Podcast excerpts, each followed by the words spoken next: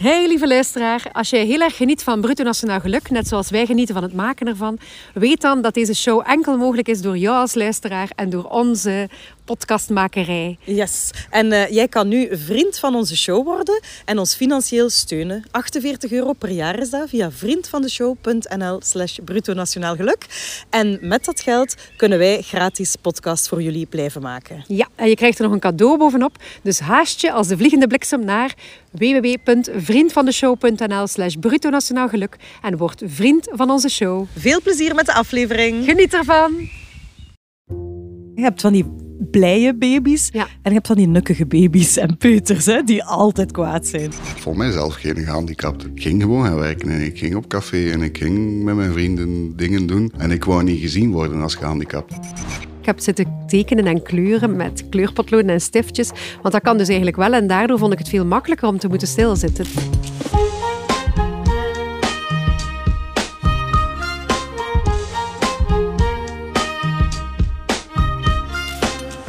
Eva, hoe is het met mediteren ondertussen eigenlijk? Ja, ik heb eigenlijk mijn ochtendmeditatie tegenwoordig vervangen door een dagelijkse ochtendwandeling. Dat is ook tof, hè? Ja. En dat is ook goed om de dag met te beginnen. En dat heeft echt wel veel invloed ook op mijn humeur, op mijn stressniveau. En ik heb het gevoel dat ik gewoon niet altijd hetzelfde mag doen. Dat ik wel die variatie, eh, zoals we dat gezegd hadden, nodig hebben. En voor die ochtendwandelingen heb ik zelf geen stempels nodig gehad. Voilà. Kijk, dan past het helemaal. Ja, en jij nieuwe gewoontes ondertussen? Ja, ik heb eigenlijk al exact 14 dagen niks meer nieuws gekocht vandaag. En ehm, dat wou ik heel graag. En dat klinkt niet zo lang, hè, 14 dagen, ik weet het. Maar ik hoop eigenlijk dat ik dat toch eh, wat langer kan volgen. En ik heb toch al een paar keer op mijn tanden moeten bijten, zelfs in die twee weken. Om Echt? toch niets te bestellen online. Of ja. Ja. Ehm, daar heb ik trouwens geen stickers voor geplakt, want het is een raar idee om jezelf een cadeautje te geven als je niks nieuws wilt kopen. Nee, dat klopt. Maar mogen je dan niks meer kopen? Allee, als, als, als uw pollepel kapot is, bij Ja. wijze van spreken, doe je dat Jawel, wel? hè, dingen Ja. om te vervangen. En gebruiksdingen wil ik ook kopen. Hè. Bijvoorbeeld een stift of iets Ja. dat dan op is, dat wil ik wel. En e-boeken, die heb ik zo met een abonnement, dus die eh, haal ik ook nog altijd af. Ik vind ervaringen anders dan dingen hebben. Ik wil Ja. vooral niet meer altijd maar verzamelen of zo. Ja, dat Ja. snap ik. En dus geen stickers deze keer? Nee, maar ik had wel een goede tip gekregen, want luisteraars hebben een aantal keer, je hebt dat misschien wel gezien, Mhm. een paar apps naar ons doorgestuurd waar je je gewoontes in kan eh, bijhouden. En een daarvan was Quit That. En dat is een app die telt hoeveel dagen je al met iets gestopt bent. Ah. Je kunt ook stoppen met roken en die app gebruiken, of stoppen met eh, Coca-Cola drinken of zo en dan die app gebruiken. En ik heb daarin dus aangeduid dat ik gestopt ben met nieuwe dingen kopen en dan telt die app. Ja, En dus dat werkt het? Ja, weet je wat dat doet? Je wilt die teller niet breken. Hè? Ah, ja. Als je dan een dag iets koopt, dan moet je opnieuw nieuw van Op dat nul van nul. beginnen. Het is like bij Headspace, hè? Jij doet dat ook bij Headspace, Ja. hè?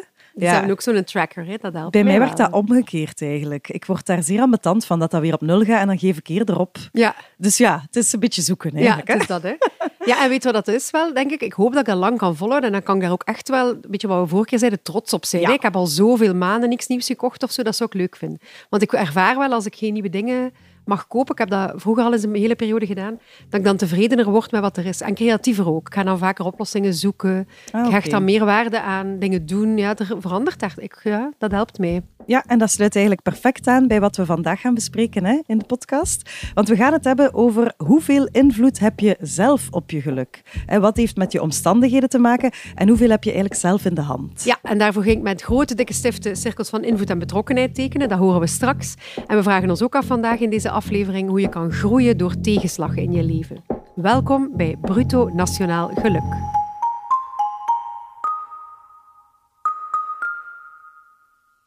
Voor deze uitzending ben jij familie gaan interviewen, Eva. Ja, dat klopt. Want als ik aan iemand denk die volgens mij zelf heel veel invloed heeft gehad op zijn geluk eigenlijk, dan denk ik direct aan mijn neef Steven.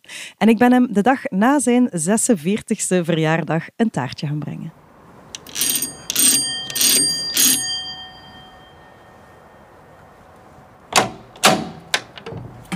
Hey Steven. Hallo, kom binnen. Merci. Ik heb taart mee, hè? Mm, lekker. Welkom. Merci. Ik ben hier nog nooit geweest, hoe ben ik er juist? Nee, dan zal ik u een keer rondleiden. Hè. En hier is mijn living. En mijn bureau en mijn eettafel en multifunctioneel. De zetel waar ik nooit ga inzitten. Ah ja, nee. En kun je naar boven? Nee. Nee. nee, hier niet. Hier heb ik geen lift. Nee, dus, dus je hebt nog nooit je bovenverdieping gezien? Nee, en mijn kinderen zijn daar heel blij mee. Die hebben het paradijs boven. 22 jaar geleden reed ik naar huis van mijn werk. En onderweg op de autostrade ben ik moeten uitwijken van een auto die van baanvak veranderde. Maar die had mij niet gezien in zijn spiegel. Dus ik had twee opties. Ofwel tegen hem rijden, ofwel aan mijn stuur draaien. En ik ben beginnen slippen en tegen een paal terechtgekomen. En toen was mijn rug gebroken. Ik ben altijd bij bewustzijn gebleven, denk ik. Ja, ja, ben altijd. Ik had door dat er iets erg was, maar ik had niet door dat het zo erg was. Ik ben beginnen kantelen, ben op mijn zij beland met mijn auto. En ik voelde dat ik niet uit mijn auto kon. Ja. Dus dan had ik wel door van, hier klopt iets niet. Maar ik dacht eerder aan, ik heb mijn benen gebroken of er is iets. Tuurlijk. Mhm. Jij belt dan de hulpdiensten zelf? Nee, dat kon ik niet. Eén, er was nog geen gsm, denk ik. Juist, Of ik had nog geen gsm. Um, omstaanders moeten dat gedaan hebben. Want er zijn wel auto's gestopt en die zijn bij mij komen babbelen. Ah ja, oké. Mhm. En wanneer heb jij beseft van... Ah, er is echt iets ernstigs aan, aan de gang, ik ga niet meer kunnen stappen. Wanneer kwam dat besef? Eigenlijk op twee momenten. Op het moment dat de, mijn auto lag op mijn zij en ik raakte er niet uit, dan is er een brandweerman bij mij in de auto gekomen en hebben ze dat moeten mijn dak open knippen. Maar mijn wagen ging omkantelen en dus was ook de brandweerman in gevaar en hebben ze mij langs de vooruit naar buiten moeten dragen. En toen heb ik enorm veel pijn in mijn rug gevoeld. Dus waarschijnlijk is het daar nog verergerd om goed te doen. En dan voelde ik wel van oei, dat is echt wel heel veel pijn. En in het ziekenhuis hebben ze redelijk snel tegen mij gezegd van hebt u uw rug gebroken en dat ziet er niet goed uit. Ah ja, oké. Ja, we zijn altijd heel rechtuit geweest. En wat zijn uw gedachten dan, dat ze dat tegen u zeggen? Is dat ongeloof? Is dat... Ik kende ook iemand die een motorongeval gehad had en die in een rolstoel zat. Dus ik kon mij wel visualiseren wat het gevolg ging zijn als ze zeiden van je hebt je rug gebroken. Je weet op dat moment nog niet of dat, dat nog een stuk gaat kunnen herstellen of niet, of hoeveel. Dus dat kon ik niet inschatten, maar ik wist wel dat dat ernstige gevolgen ging hebben. Ja. Hoe oud was je toen? Ik was toen 24. Ja. Want ik herinner mij dat ook, hè, mm mag dat wel zeggen. Ehm, en ik dacht direct, damn. En wij zijn juist gaan skiën. Mhm. En wij hè, gingen uit en gaan dansen. En is dat ook iets dat, dat door u gaat dan? Van wat dat allemaal niet meer gaat kunnen doen? Eigenlijk niet. Om een of andere reden die ik niet kan verklaren, heb ik mij nooit van in het begin eigenlijk erg gefocust op wat ik niet meer kon. Maar wel heel erg beginnen denken van wat lukt er wel nog en wat kan nog en hoe ga ik dat doen. Wat niet wil zeggen dat ik die andere dingen niet mis en voor, jammer vond dat dat niet meer lukte. Maar het is niet dat ik alleen maar daaraan dacht van dat lukt niet meer en dat kan niet. Ja, dat zegt het allemaal. Hè. Steven kijkt naar wat wel nog kan en niet naar wat hij niet meer kan. En dat is toch belangrijk, hè, om met zoiets ingrijpend om te gaan, lijkt ja, absoluut. Daar komen we nog op terug later in de uitzending. Maar dat is echt ja, kei belangrijk. En weet je wat nog het strafste van al was? Steven, hè, die was veel positiever dan ons allemaal in het begin, hè, vlak na het uh, ongeval. En daardoor beïnvloedde hij ook mijn en, en onze reacties. Ik heb nog zo'n beeld dat wij allemaal staan te jammeren aan jouw ziekenbed en dat jij er al met humor mee bezig waart. Ik heb gemerkt dat als ik vrolijker was en optimistisch was en daar heel open over deed, dat mensen veel liever en veel meer op hun gemak waren. Wat, wat dan weer in mijn voordeel was, want ze kwamen meer en ik was... Er hing zo geen gespannen sfeer in de kamer dan, omdat ik meestal dat ijs doorbrak. Maar eigenlijk zou het om, allee, zouden wij u moeten troosten en, en heb jij ons een beetje getroost, of wat? Ja, soms wel. Soms wel mensen wel op hun gemak stellen van... Ik ben hier nog en ik ben nog altijd dezelfde Steven. En het is kak en het is shit en het is niet plezant. En, maar we gaan er het beste van maken. Ik denk dat mensen uw gemoedstoestand mee overnemen. Had ik heel, heel veel zitten klagen en zo dan gaan mensen mee in die negatieve en wat sombere sfeer.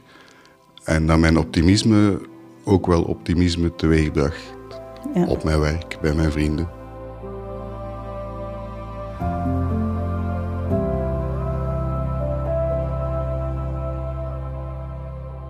Goh, Eva, jouw neef is toch echt het ideale voorbeeld van de gelukstaart. De, de gelukswatten? Ja, de gelukstaart. Dat is een model dat ontworpen is door onderzoekster Sonja Leobomirski met haar mhm. collega's om visueel te laten zien door welke dingen geluk van mensen beïnvloed wordt. En zij zegt, als je je een zaal voorstelt met 100 mensen in, dan is de vraag wat bepaalt het verschil in geluk tussen die 100 mensen. Ah. Ik weet niet. Boeiende vraag dus. Hè? Mhm. En als je op basis van alle onderzoeken die al gebeurd zijn naar geluk en welbevinden, en als je al die onderzoeken samenneemt en je kijkt op basis daarvan naar de verklaringen voor het verschil in geluk tussen mensen, dan zie je dat er drie mogelijke factoren zijn die geluk beïnvloeden. Ten eerste een genetische basisinstelling. Blijkbaar is de ene mens van nature sneller tevreden en blij dan de andere. Ah ja, en dat zie je al als ze baby zijn. Hè? Je hebt van die blije baby's. En je hebt van die nukkige baby's en peuters hè, die altijd kwaad zijn. Ja, dus een deel van ons welbevinden is eigenlijk gewoon aangeboren. Allee, ja. En de tweede verklaring voor het verschil in geluksniveau tussen mensen zijn de externe omstandigheden. Dat is ook logisch, waar je woont, of je getrouwd bent of niet. Mhm. Je inkomen, je beroep, uh, een aantal factoren in je omgeving, die bepalen ook je geluk. En dan de derde verklaring is wat je doet en wat je denkt. Dus je gedachten en je activiteiten, ook die hebben invloed op jouw geluksniveau. Oké. En wat je ziet bij die taart, hè, nu komen we dus bij die gelukstaart, mhm. die toont eigenlijk hoe de verdeling tussen die drie is. Ik zei daarnet al, er is genetisch, er is um, een omgevingsfactor en er is een stukje intern wat jij denkt en doet. En we zien dat die genetische factoren 50% van de taart uitmaken. Echt? De helft van het verschil in geluk tussen mensen is aangeboren. Maar dat is toch superveel? Dus dat 50% wordt niet beïnvloed door wat je meemaakt of wat je doet dan? Nee, die 50% is inderdaad gewoon altijd al in jou aanwezig. Oké. En voor alle duidelijkheid, het gaat over redenen waarom er verschil is in geluk tussen mensen en niet per se over jouw individuele verdeling van geluk. Het is niet zo dat 50% van jouw geluk te maken heeft met jouw aangeboren genetische factor, maar wel 50% van het verschil in geluk tussen jou en je buurvrouw en die 100 mensen in die zaal, zeg maar.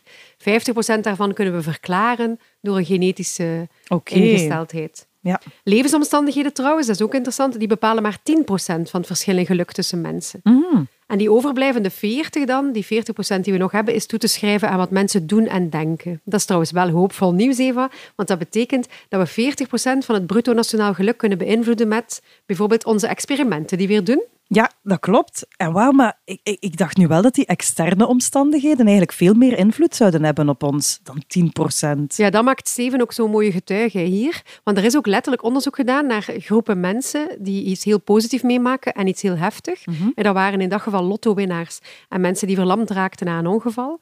En die blijkbaar een jaar na de gebeurtenis, dus een jaar na het winnen van de lotto of een jaar na uh, verlamd raken, blijken mensen opnieuw op hetzelfde niveau van geluk te zitten als voordien. Straf. Dus een jaar later is het positieve effect weg, maar ook het negatieve effect weg. Dat geldt trouwens alleen als de toestand gelijk blijft. Hè. Mensen die voortdurend minder kunnen of steeds zieker worden, daar is dat niet zo. Hè. Of als je steeds, je steeds meer uh, verbetert, verandert dat ook wel positief. Hè. Dus het gaat over een gelijkblijvende toestand. Oké, dus we kunnen ervan uitgaan dat we eigenlijk allemaal een soort van basisgeluksniveau hebben. Ja. Betekent dat dan dat we niks moeten doen en altijd even gelukkig gaan blijven, sowieso? Want bij Steven had ik wel heel hard het gevoel dat dat wel zijn verdienste was toen en nu nog altijd dat hij zo in het leven staat. Ja, inderdaad. Hè. En dan heb je het over die 40% van het geluk dat we zelf wel kunnen beïnvloeden. Want dat wordt verklaard door onze gedachten en activiteiten. Er is zo'n heel mooi boek van Viktor Frankl, De zin van het bestaan. En die heeft dat geschreven na zijn ervaringen in een concentratiekamp. Ah, ja. En Viktor Frankl is een psychiater, maar dus ook een overlevende van de holocaust. En hij schrijft dat dat onze ultieme menselijke vrijheid is. Dat we altijd kunnen kiezen wat onze reactie is op onze externe omstandigheden. En in dat boek geeft hij heel veel voorbeelden. Bijvoorbeeld in zo'n kamp zijn er een aantal gevangenen die zichzelf het leven ontnemen, omdat mhm. ze helemaal wanhopig zijn. Er is ook een groep gevangenen die hij beschrijft die zelf heel gruwelijke dingen gaan doen, die meegaan doen met bewakers bijvoorbeeld, die zelf heel erg hun menselijkheid verliezen. Maar er is ook een groep gevangenen die elkaar gaat helpen, die optimistisch is, die zingt. Die, hij vertelt ook over een moment dat ze allemaal naar buiten gaan om een hele mooie zonsopgang te gaan aanschouwen.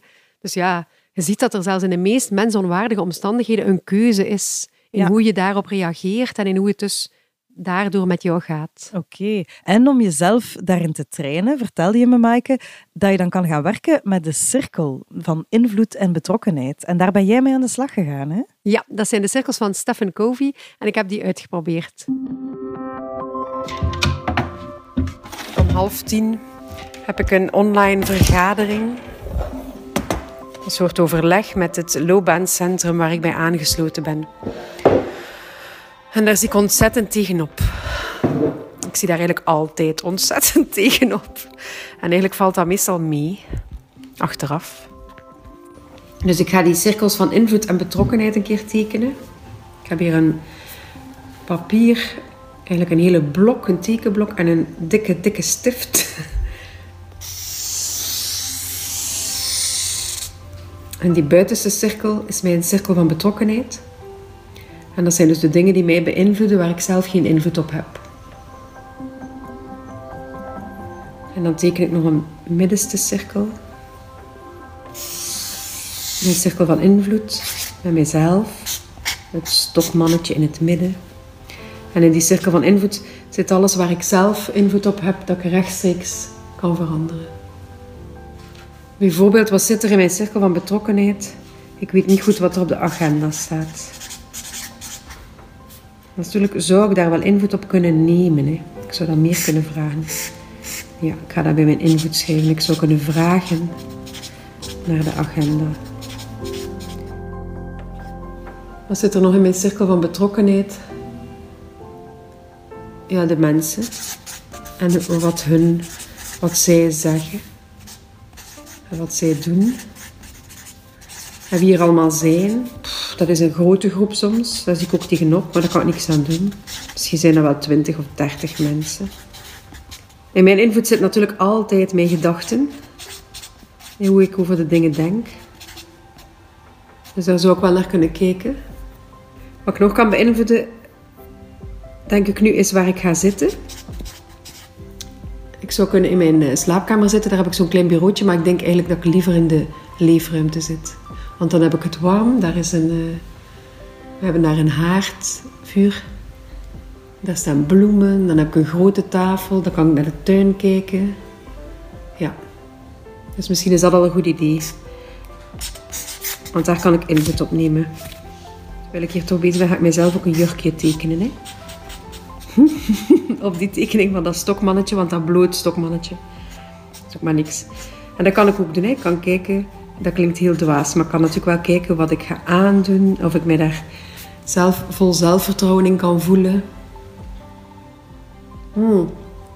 En ook een beetje speels. Misschien moet ik uh, wat zotte oorbellen aandoen of achter mij zo een quote ophangen. Of ja, dat ga ik ook doen.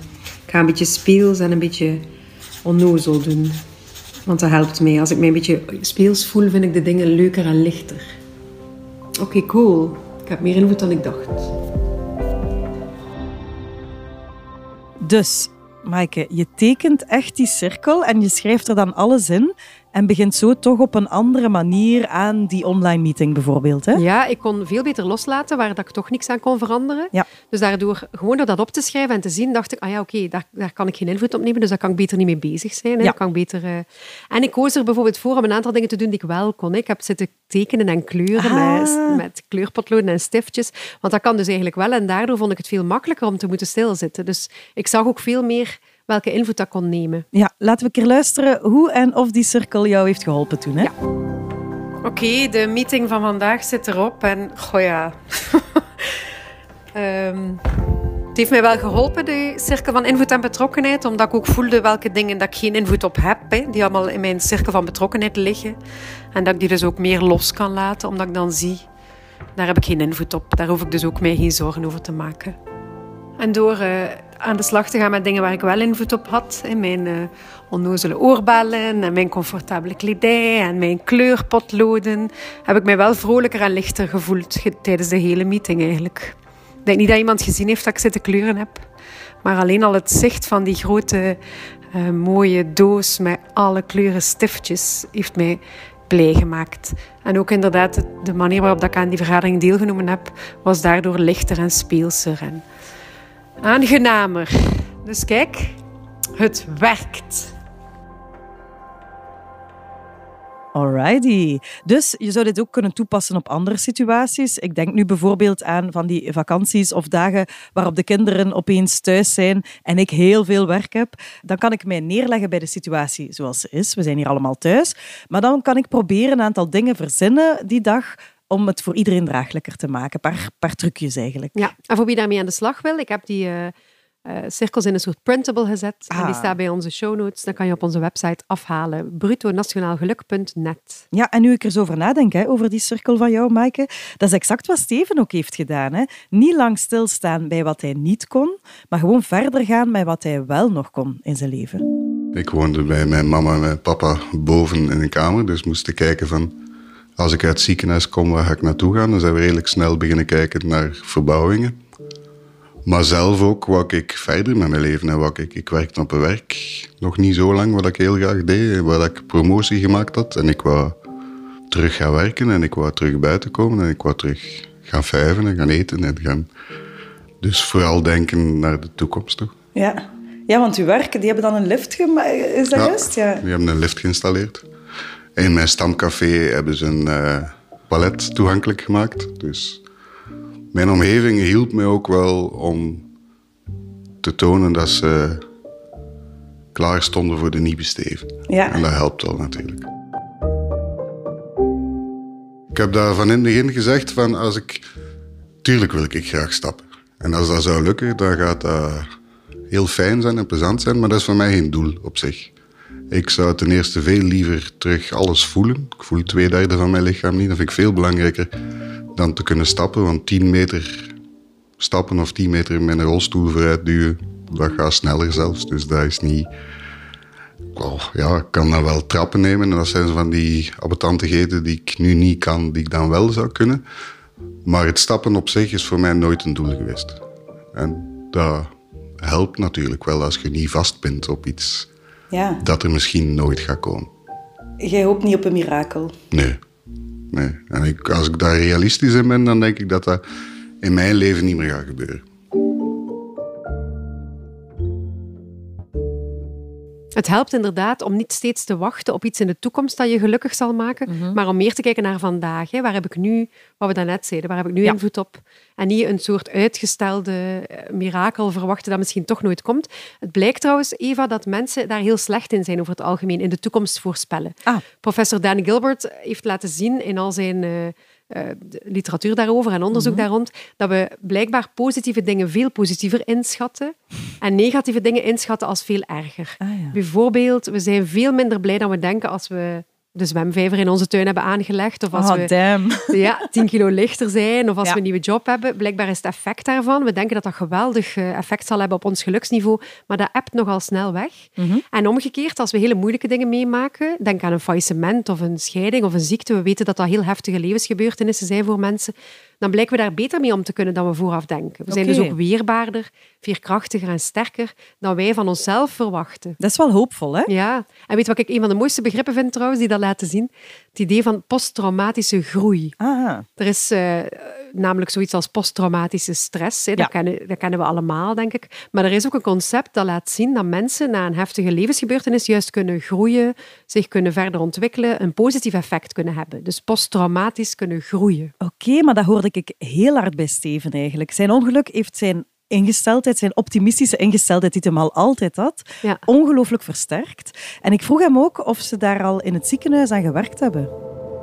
Het is ondertussen natuurlijk meer dan twintig jaar geleden en ik hoop dat het ondertussen veranderd is. Maar ik vond dat ze daar veel te weinig mee bezig waren. Dat ze veel te veel aan het focussen waren op wat ook belangrijk is natuurlijk voor jezelf kunnen zorgen en hoe dat je moet verplaatsen en hoe dat je moet, je kleren moet aandoen. Maar veel te weinig met hoe voelde jij je en wat doet allemaal met je, die veranderingen. Daar hadden ze heel weinig aandacht over, voor, had ik de indruk. Ja. Maar ik hoop dat dat ondertussen veranderd is. We gaan daarvan uit eigenlijk. hè? maar was dat al iets optimisme dat jij al heel je leven had? Was dat daarvoor ook al iets, hoe dat jij in het leven stond? Of is dat gekomen op dat moment? Ik denk dat ik dat altijd wel gehad heb. Ik ben van nature uit geen sombere mens. Maar dat dat wel versterkt heeft. Omdat mij nog meer doen inzien heeft wat dat belangrijk is in het leven. En dat een tegenslag een tegenslag is, die je niet moet ontkennen, maar dat dat u alleen maar sterk kan maken of kan vooruit helpen. En ja, zoals dat ik zeg, dat ik, erger mij aan weinig dingen. En ik, ik, let nogal op wat ik belangrijk vind en daar ga ik voor. En al de rest ga mij niet zo rap van de wijs brengen of droevig maken of verdrietig maken. Chic, hè? Ja. Je ziet dat bijvoorbeeld ook bij mensen die zo een levensbedreigende ziekte hebben gehad of zo'n bijna doodervaring, dat die daarna zeggen ik ben meer van het leven gaan genieten, ik heb Ja. andere prioriteiten gesteld, ik ben meer in de... Ik ben anders omgegaan met mijn tijd, hè, meer in het hier en nu. Niet meer zo haasten, bijvoorbeeld. ja, na een burn-out hebben veel mensen dat ook. Hè? Ja, hè, dat er Ja. een verandering komt. Dus iets heel heftig kan ook iets heel positiefs in gang zetten. Ja. of gehoord bijvoorbeeld verhalen van mensen die na- na een trauma Mhm. Eh, slachtofferhulpgroepen oprichten of maatschappelijk actief worden om anderen daarbij te helpen. Of je zag het ook bij de Dutroux-affaire, dat nadien de ouders van die verdwenen kinderen eh, zo gezorgd hebben dat Child Focus opgericht werd of Ja. ons gerechtssysteem hebben beïnvloed. Dus er komt beweging en positief effect eigenlijk van iets ernstigs. Ja, dat is wel grappig, want Steven, zijn huidige job, daarin eh, doet hij iets voor mensen met een beperking. Terwijl hij in het begin helemaal niet bij die groep wilde horen.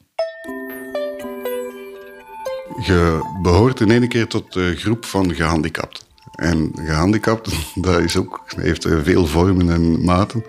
En ik wou daar zo gelijk geen deel uit van maken. Ik vond, ik vond mijzelf geen gehandicapt. En ik ging gewoon gaan werken. En ik ging op café en ik ging met mijn vrienden dingen doen. En ik wou niet gezien worden als gehandicapt. Nu, twintig jaar later, ja, kijk ik daar anders naar. Van ja, ik ben ook gewoon gehandicapt of ik heb een beperking of plak er het woord op dat je wilt. Ik ben anders dan iemand anders. En ik moet me daar ook niet voor schamen. En ja, het is een hele heterogene groep. Maar zo zijn alle mannen of alle vrouwen. Alle mannen zijn verschillend en alle vrouwen zijn verschillend. En toch noemen we hen man of vrouw. Dus ehm, dat is iets wat gegroeid is de voorbije twintig jaar. De aanvaarding dat ik een handicap heb. Ook al wist ik van in het begin dat dat er was, maar vond ik dat moeilijk om zo gelabeld te worden. En nu draag ik dat label wel. Ja, en nu, wat is uw jobtitel nu? Eh, projectcoördinator integrale toegankelijkheid. En nee, maar wat, mij, wat vooral aanspreekt in die job is de toegankelijkheid. De wereld toegankelijk maken voor iedereen. Ja. Of dat je in een rolstoel zit, of blind of doof bent, maar ook als je een buggy vooruit doet, heb je dezelfde problemen dan ik in mijn rolstoel. Dus het is iets universeel. Dus al wie in de stad Gent vragen heeft over toegankelijkheid, moet bij Steve zijn tegenwoordig. En zo heeft hij van zijn beperking zijn sterkte gemaakt. hè. Hoe schoon. Ja, en weet je wat ik ook zo leuk vind? Is dat Steven met heel veel humor altijd is omgegaan met zijn situatie. Bijvoorbeeld, een paar dagen voor ik hem ging interviewen, was het blijkbaar net 22 jaar geleden, het ongeval. Ja. En hij, hij zette dan een, een post op Facebook. Ik zal het even laten horen welk liedje hij dan eh, gepost had. Ja. Hi. Elton. I'm still standing. Ja, grappig. Grappig, hè? Sir Elton John is dat, hè? Yeah, yeah, yeah. Je moet alles een beetje relativeren, vind ik. En humor is de beste manier om dingen te relativeren. In mijn hoofd ben ik dikwijls nog stilstanding. hè. Ik ben nog altijd dezelfde Steven. Twintig jaar ouder geworden. Maar ja, ik ben nog altijd Steven. Ik zit in plaats van staan ondertussen. Maar in mijn hoofd sta ik nog altijd. En ik dans nog altijd, ook al is dat geen zicht in een rolstoel. Ehm, ik doe dezelfde dingen wat ik was. Dus I'm still standing vond ik wel toepasselijk. En we zitten alweer aan het einde van deze aflevering. Ja, en het is er zeker eentje die bij mij gaat blijven hangen. Want ik leerde dat er zoiets bestaat als een gelukstaart. En dat maar 10% van die taart externe omstandigheden zijn eigenlijk. Ja, en dat we dus altijd de keuze hebben om te blijven kijken naar de dingen zoals wij dat willen. Ja, en met die cirkel van invloed en betrokkenheid kunnen we echt wel gaan bepalen waar we geen invloed op hebben en waar net wel. Ik ga ook trouwens het inspirerende verhaal van Steven meedragen. hè. Ik zou hem wel een keer willen ontmoeten. Ah ja, kan dat regelen voor Ja, u. dat is een goed idee.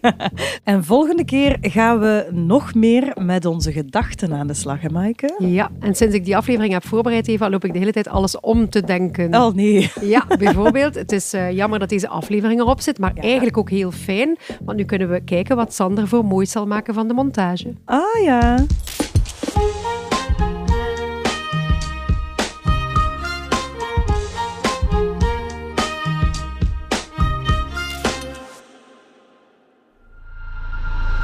Bruto Nationaal Geluk is lid van Luister. Luister.